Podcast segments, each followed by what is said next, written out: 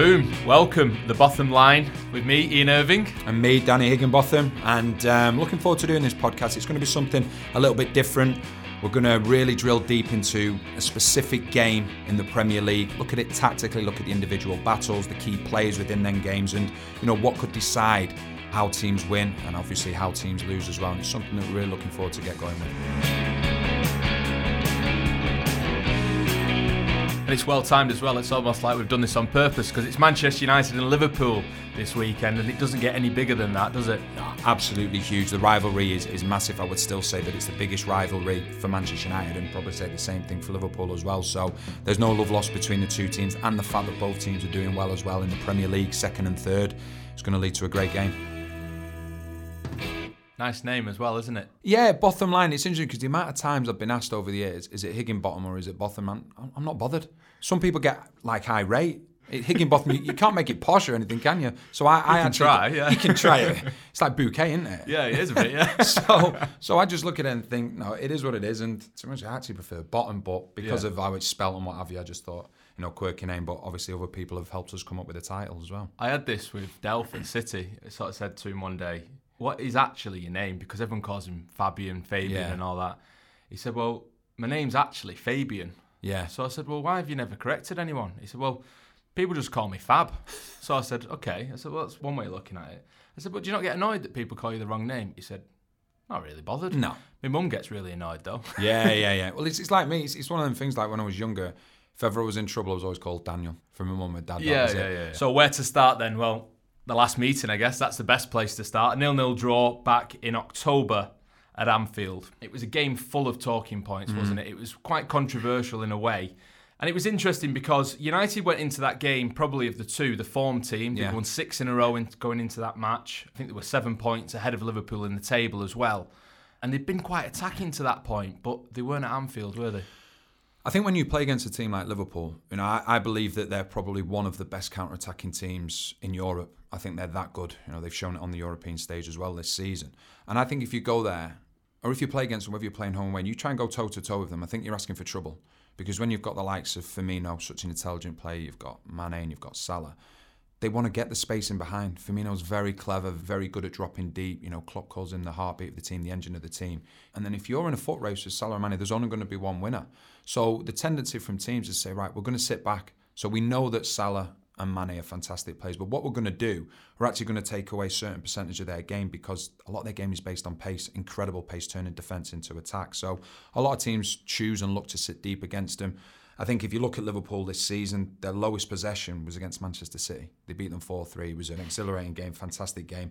Yet their highest possession was against Everton and then Swansea as well. You know, Swansea did magnificently well against them, come up with a game plan.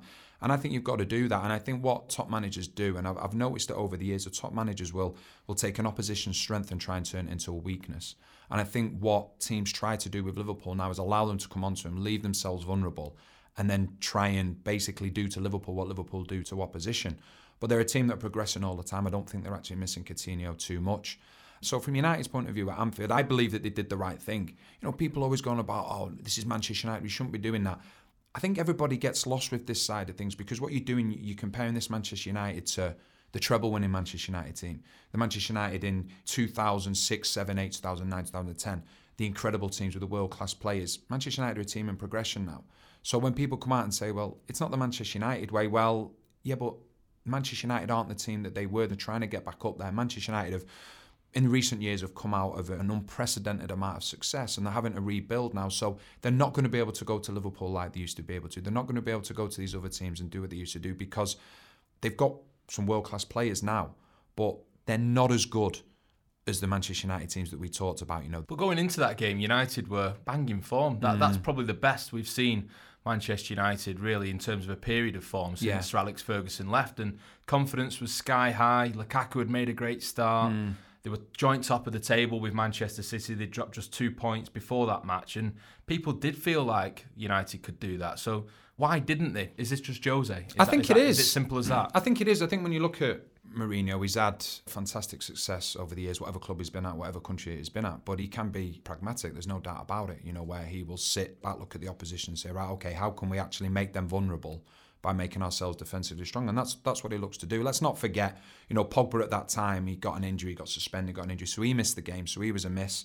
Sanchez obviously wasn't at the football club; he's still trying to hit the ground running. So Fellaini was missing as well. He Yeah. actually played quite a lot at the start of the season Well- in terms of releasing Pogba as well in games. I think that if Fellaini found himself in a situation where he was fit, I think what Manchester United would have done every time De Gea would have got the ball, they would have looked long to Fellaini and just said, right, okay, beat the Liverpool press by going long to it, get players and bodies around Fellaini, and then go from there. Because when you play against Liverpool, they press so high. You have two ways of beating that. You either go around it or you go over it. Now, to go around it is very, very risky. You know, people talk about Manchester City and they say, right, okay, well, you know, you can beat the Manchester City press. You could beat the Manchester City press if you had De Bruyne and David Silva in the team.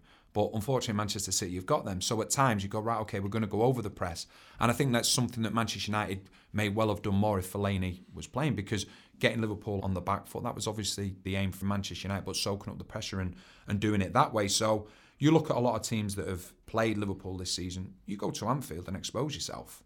You're doomed. Look what Arsenal did. Even City. Yeah, City did that as well. So we talk about it and say, well, yeah, City, fantastic game, Arsenal, fantastic game. They walked away from Anfield with, with no points. Manchester United come away with one point. So people will say that it was boring, it was this, it was that. Well, I think there's a lot of snobbery in football. Football is all about knowing how to get results. You know, knowing when you can win games, knowing that you can't play this way against a certain team because it works right into their hands. Liverpool want to play counter-attacking football, and like I said previously, the best team in Europe in my mind at counter-attacking football. So you've got to stop them from doing that. Don't allow any space in behind, and I don't think it changes at Old Trafford either. Manchester United aren't going to win the league, but what happens if that draw would have given them the point that did win them the league? So you know, people look at It could be the point that makes them second. Exactly, exactly. So it's it's a huge thing, and I think when, when people look at Manchester United as well under under Sir Alex Ferguson, but the quote Fergie time, it was for a reason because you know the amount of times they'd win games in the last minute. It might be a really tight game, might be nil nil, and they'll they'll get that last minute winner. But you know, at times they got draws and things like that, and he was pragmatic, at, pragmatic, sorry, at, at certain teams that he went to. You know, and, and Mourinho's no different. I think in an ideal world, against the top teams, he's happy to draw away, but then beat them at home. We've seen that he did that with Chelsea. Obviously, got beaten away, then won at home. Arsenal did win away, which was probably one of their best counter-attacking performances of the season. I know De Gea was was outstanding, as he That's always one word is. for it, yeah. yeah, as he always is, the best goalkeeper in the world as well. But I just think that that's the way Mourinho looks at him. From Manchester United's point of view, and for Liverpool as well, they're both teams in progression. They're both better than last season, scoring more goals, conceding less goals, more points. So you know, from both points of view, they're in a situation where they're both on the rise. You mentioned Fergie time. It was Jose time on Monday Yeah. night, wasn't it? Incredible, actually. The first time that Mourinho has ever come from two goals down in the Premier League to win a match. I couldn't believe that. At Chelsea and Manchester Yeah. United. I mean, is that just because he never goes two goals down or because once he's down, he's down? I don't know. I would probably say that because we know how defensively strong he is, very rarely probably would his teams be two goals down.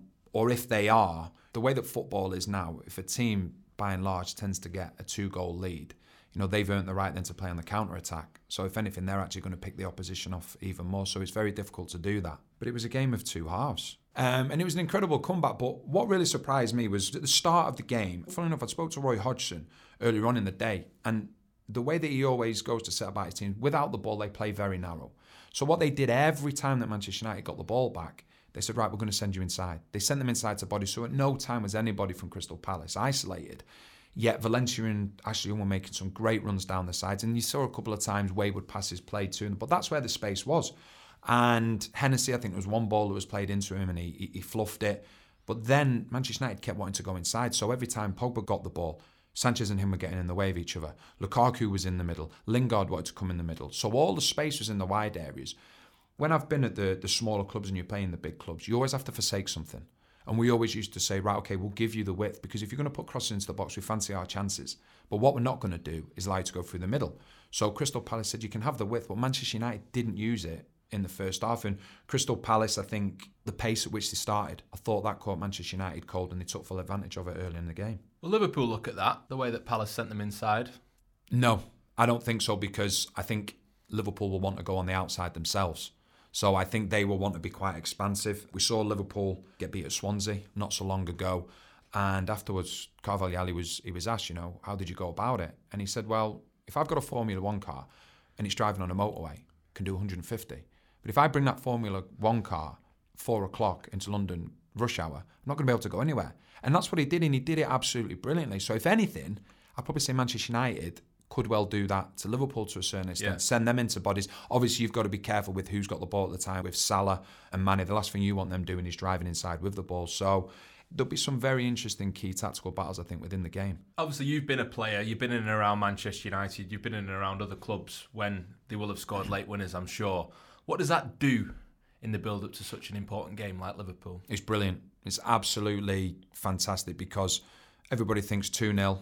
You know, they're out of the game. Then you get that first goal back. Then all of a sudden, it's it's the desire. And what really stood out to me was that when they made it 2 all, every Manchester United player got that ball. They sprinted back straight to the halfway line because they believed that they could win the game. So that will give them great confidence. The fact of they've gone two goals down. They've gone away from home, scored three goals.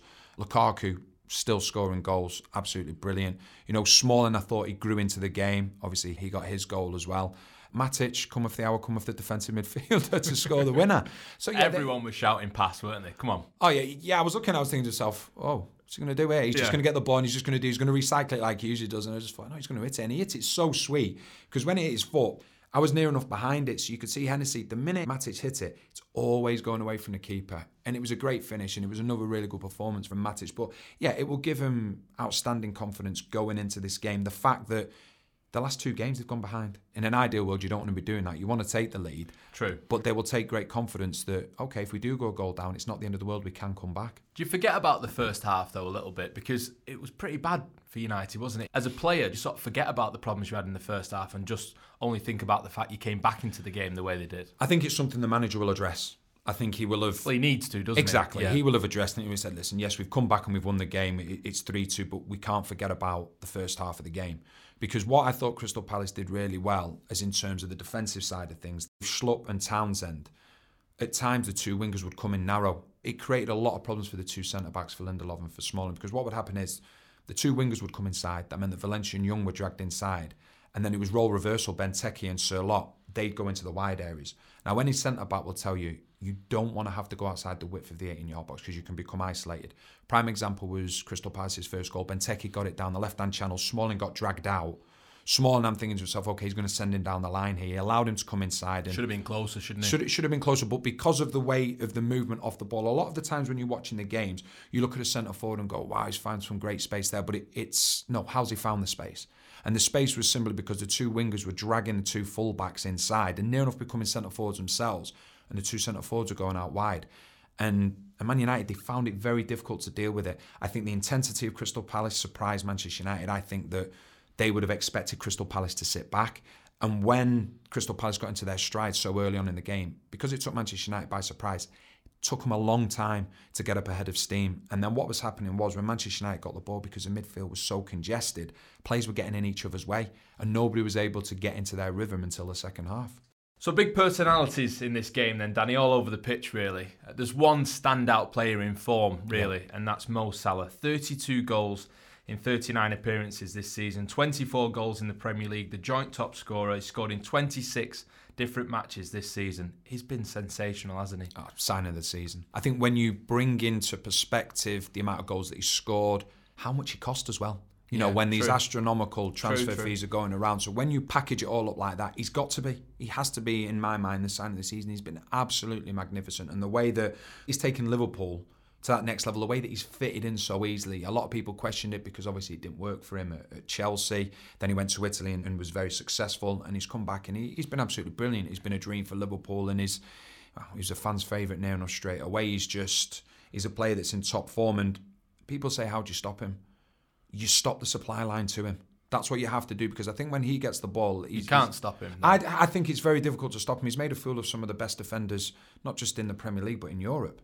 So I think you've got to stop the supply line to him. There'll be a trigger, I'm sure, that when a certain Liverpool player gets it, it's like, right, okay, you're always sending him away from Salah. Because the minute Salah gets on the ball, that's when problems occur. Because what happens is then, is that not the fact that Salah may actually do something, but I know for a fact when we used to play against the top teams and the top players, you looked at individuals and you said, right, okay, he's a key player for them. If he gets on the ball, we're in trouble.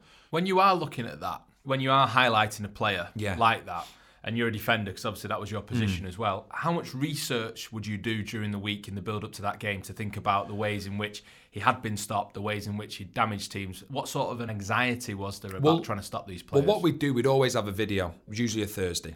In particular at Stoke, and we'd go through how we were going to play as a team in order to make sure that the opposition couldn't get us. Get, this Pulis, by the yeah, way. this was Pulis. So Yeah. what we do in specific, like home games. So I remember we used to when we played Chelsea at home, they used to love to play through the middle of the pitch. They love to play the ball really fast. The likes of Ballack and Lampard, two world class players. So what Tony Pulis did, let the grass grow. So the the movement of the ball was a lot slower. And on the Friday before the game, twenty of us had a ten aside down the middle of the pitch at Stoke.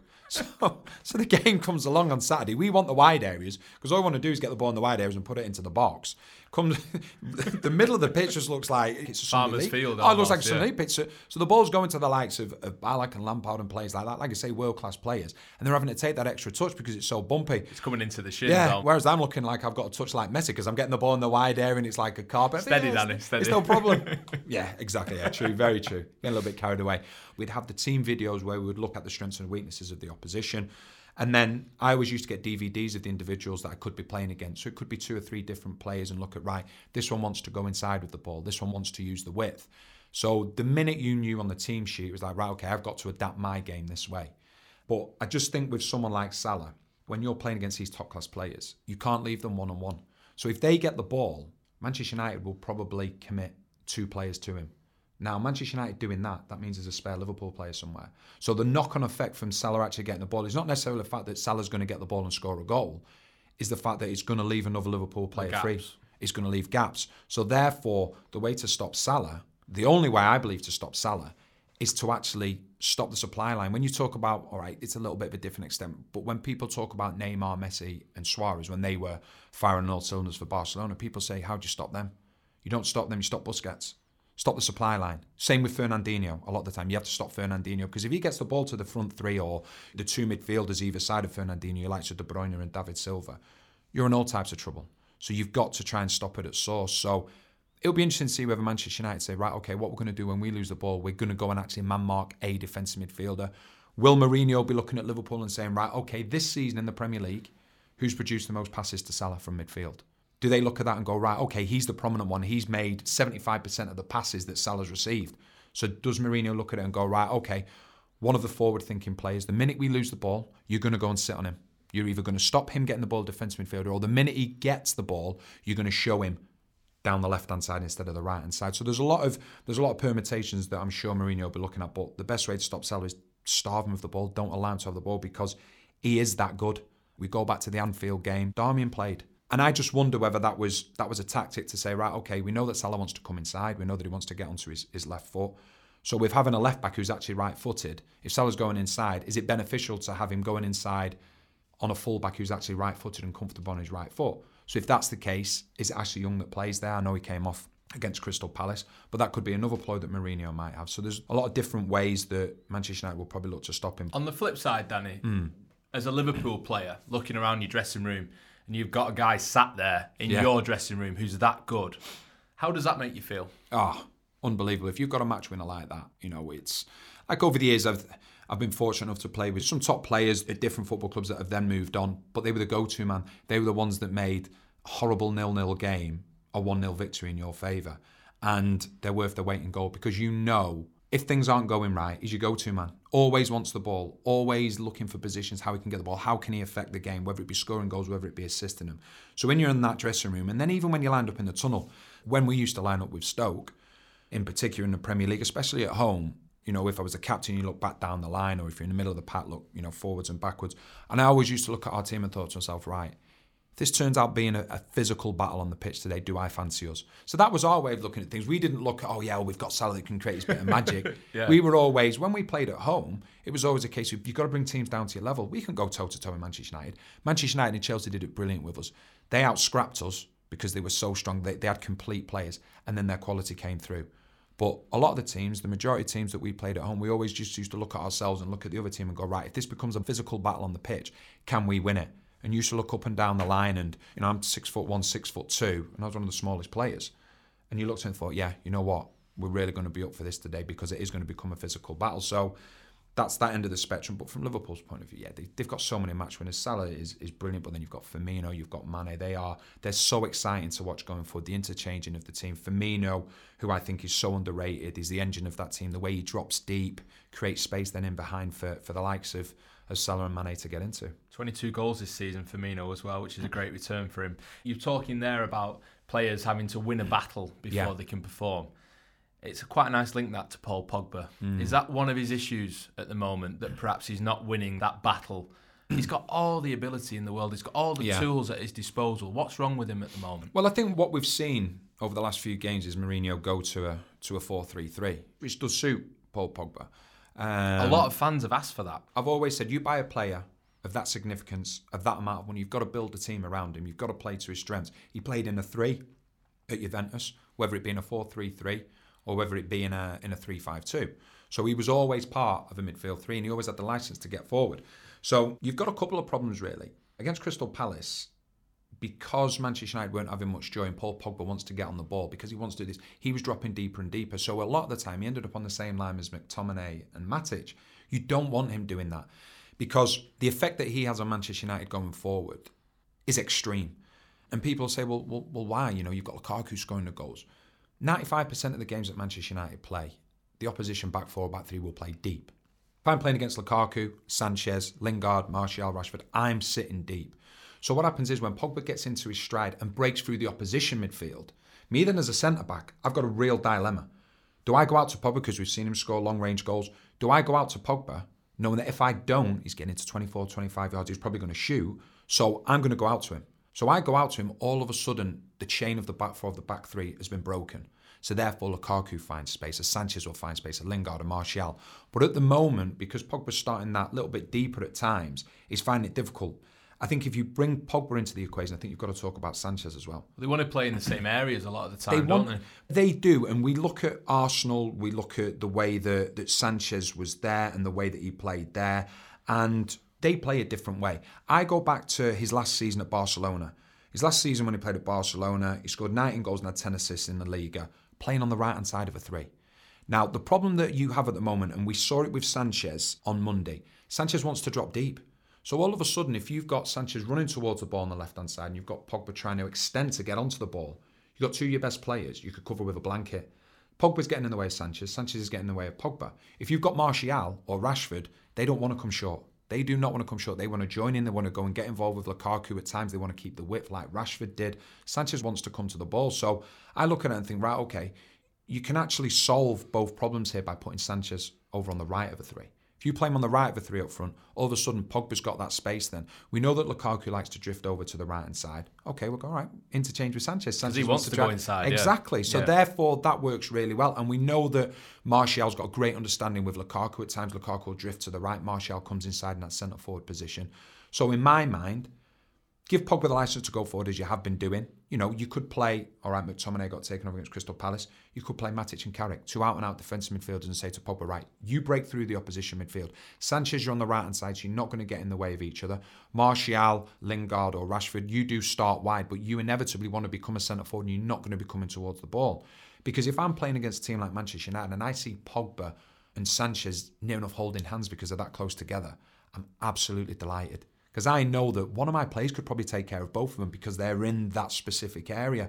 So I think that move Sanchez over to the right, have Pogba still giving him that freedom on the left hand side, and I think that would work well. When you sort of look at the scenario with a character like Paul Pogba, mm. there's been lots of speculation about how he's getting on with the manager. There's been loads of, of stories across the newspapers about that. How much do you need to indulge a player and a character like Pogba? Is it a case of United needs to change to get the best out of Pogba, or does Pogba need to change to get the best out of United?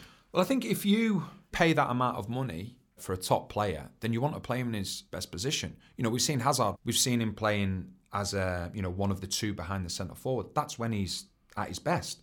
You go and play him centre forward, he's not the same player.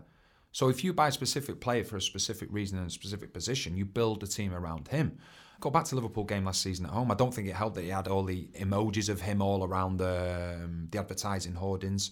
You know, things like that don't help. That does put added pressure on him, but that's the way that football is. Is but he I, struggling to cope with pressure? Is that part I of it? I don't know because we only see it on the face of it. We don't know the type of individual that he is. What do you think, though, Danny, from what you've seen in the way he plays? From the way that he plays at the moment, I think that I don't think he's getting the best out of himself. I don't think he works in a two. And I think he works far better in a free, but he's got to have that freedom in front of him. He's, he's got to have that ground to be able to cover. You know, I remember playing against Yaya Toure. He was one of them ones that would just pick the ball up and would look as though he was jogging. But you were sprinting to keep up with him. Space was made for him to run into, and that's what Pogba can do. And I look at Pogba, is he going to have more of an effect on Manchester United's defence or, or, on the attack? It's going to be on the attack. And when we talk about teams sitting deep, he's the one that needs to break through midfield. He's the only one that can do it for Manchester United. Break through that midfield then drag the back four or the back three out of shape.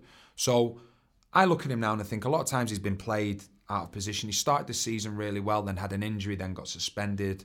The Arsenal game, he was brilliant. That's what you want. You want to see him being able to stretch the game, go forward himself. So I would like to see Pogba given a sustained run in a free man midfield on the left hand side. And with Sanchez probably moved over to the right, I think it benefits Sanchez and Pogba. And then I think you see a different Paul Pogba. And just say to him, listen, I don't want you coming towards the ball. I don't want you dropping deep for it. We want you picking up the ball and driving with the ball, but 10 or 15 yards higher up. So that's what I would be looking at it from Pogba's point of view. Because do I think he's been given the platform yet to do what's made him so good? Probably not. So give him that platform, allow him to do it. And if it doesn't work, then he has to take responsibility then. Yeah, it'd be very interesting to see how he gets on on Saturday, certainly. Yeah. Just finally, Danny, can I talk to you about the mood within a club mm. going into this sort of game? You were at Manchester United in a week building up to a Liverpool mm. game. What's the atmosphere like around the club? Is it different? It is a bit different, obviously, when you're playing the likes of Liverpool and, and Manchester City. I still believe that, you know, with, with, history and things like Manchester City, obviously, are now taking it to the next level. But from my point of view, growing up as a supporter, it was always Manchester United Liverpool. You know, the rivalry was was unprecedented. It was unbelievable. But yeah, it was. I think the the '99 so they'd won the treble, and I'd had I'd had a little bit of trouble in in Belgium, uh, which was that's definitely a story for that, another day. There, that's it? something that we can definitely get into in depth. and and I remember the build up to the game. It was Sir Alex Ferguson pulled me, just said this, and he said. Um, you know, it's probably not going to sound great, but if you weren't banned at the moment, you know, you'd have been involved. So I was obviously gutted about that. But I think the difference was then, it means the same to the supporters now.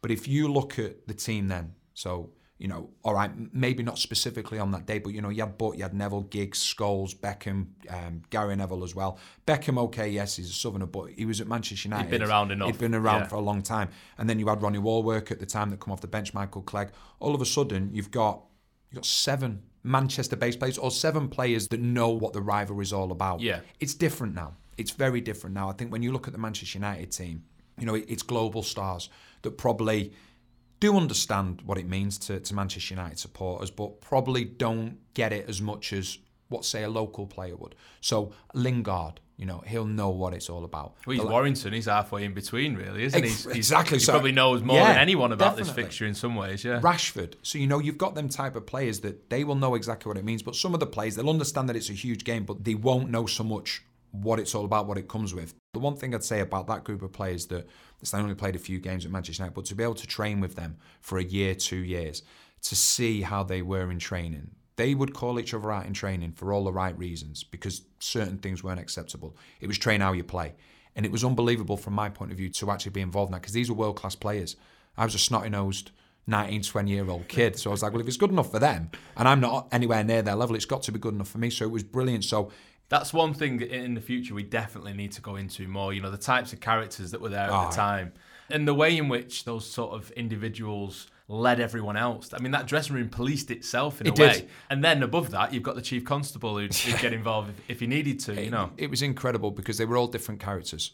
Some of them were quiet, some of them were vocal, but none of them afraid to dig each other out in, in the best possible way because they wanted the best from their team. And it was a great grounding for me to be around world class players, but not not just the fact that they were world class players, but the attitude that they had to go along with it. I'll tell you a quick one. So Gary Neville, Phil Neville, obviously Gary Neville went on to be probably one of Manchester United's greatest ever right backs. When we were apprentices, we used to get one Wednesday afternoon off every two weeks. That was all we'd get. So we were like, yeah, we are delighted, couldn't wait. We had day release on a Thursday to go college. But you guarantee every second Wednesday afternoon that we would have, there'd be a knock on our door just as we we're getting out of the shower. Gary and Phil Neville putting the head around the corner. Lads, We're going up on Mini Wembley at the top of the cliff and we're going to do heading practice. Gary Neville was a fully fledged Manchester United player and England international, England's right back, and Phil Neville was, was making his way into the first team. So us as young lads, we were like, oh my God, can't be doing with this. It's like, but after about three or four weeks of doing it, you're like, hang on a sec, if it's good enough for these two players, England international Manchester United regular and a player that's starting to make his name in Manchester United's first team. It's got to be good enough for us. So that grounding was was absolutely fantastic. But the dynamics, the characters of them players was just absolutely incredible. So Danny, the big question, I'm sure everyone's sat listening, wondering, score prediction. Oh. How's it gonna go? That's not. It's a difficult. it's a difficult one to answer. I'll put me on the spot. Um, I think it's going to be a game where Manchester United will sit back. I think that. No, this isn't a score prediction. Yeah, no, I'll give you a score prediction. I'm just getting. I'm just. I'm just all trying right. to get myself mentally. You're building yourself up to Yeah. I think- the excuses are in yeah, there before I think you. Manchester yeah. United will sit back. I think they'll allow Liverpool to do all the running. Manchester United will be happy to sit back, and I think they'll be happy to go with that. I don't think it'll be a high scoring game.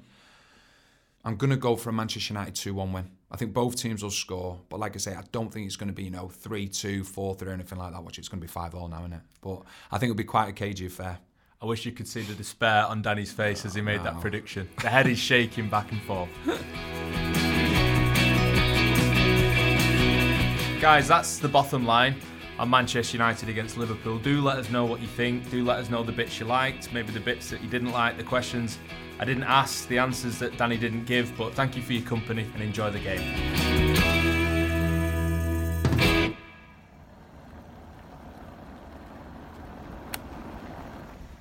Hi, Ian and Danny here again. We're just having a post podcast cuppa. Two sugars in yours, Danny? Yes, always, please. I'm feeling a little bit indulgent today. I need a little bit more sugar in there. We just wanted to say if you're listening on iTunes, please rate the podcast. Let us know what you think in the comments section as well. Any suggestions for the future, stick them in there too. And make sure you subscribe and please tell your friends as well. Yeah, it's important for us to, to get the feedback, the comments. We want to know what we want uh, more from yourselves in terms of the content in there, what you like from us, and what you think we should do better. Cheers, guys.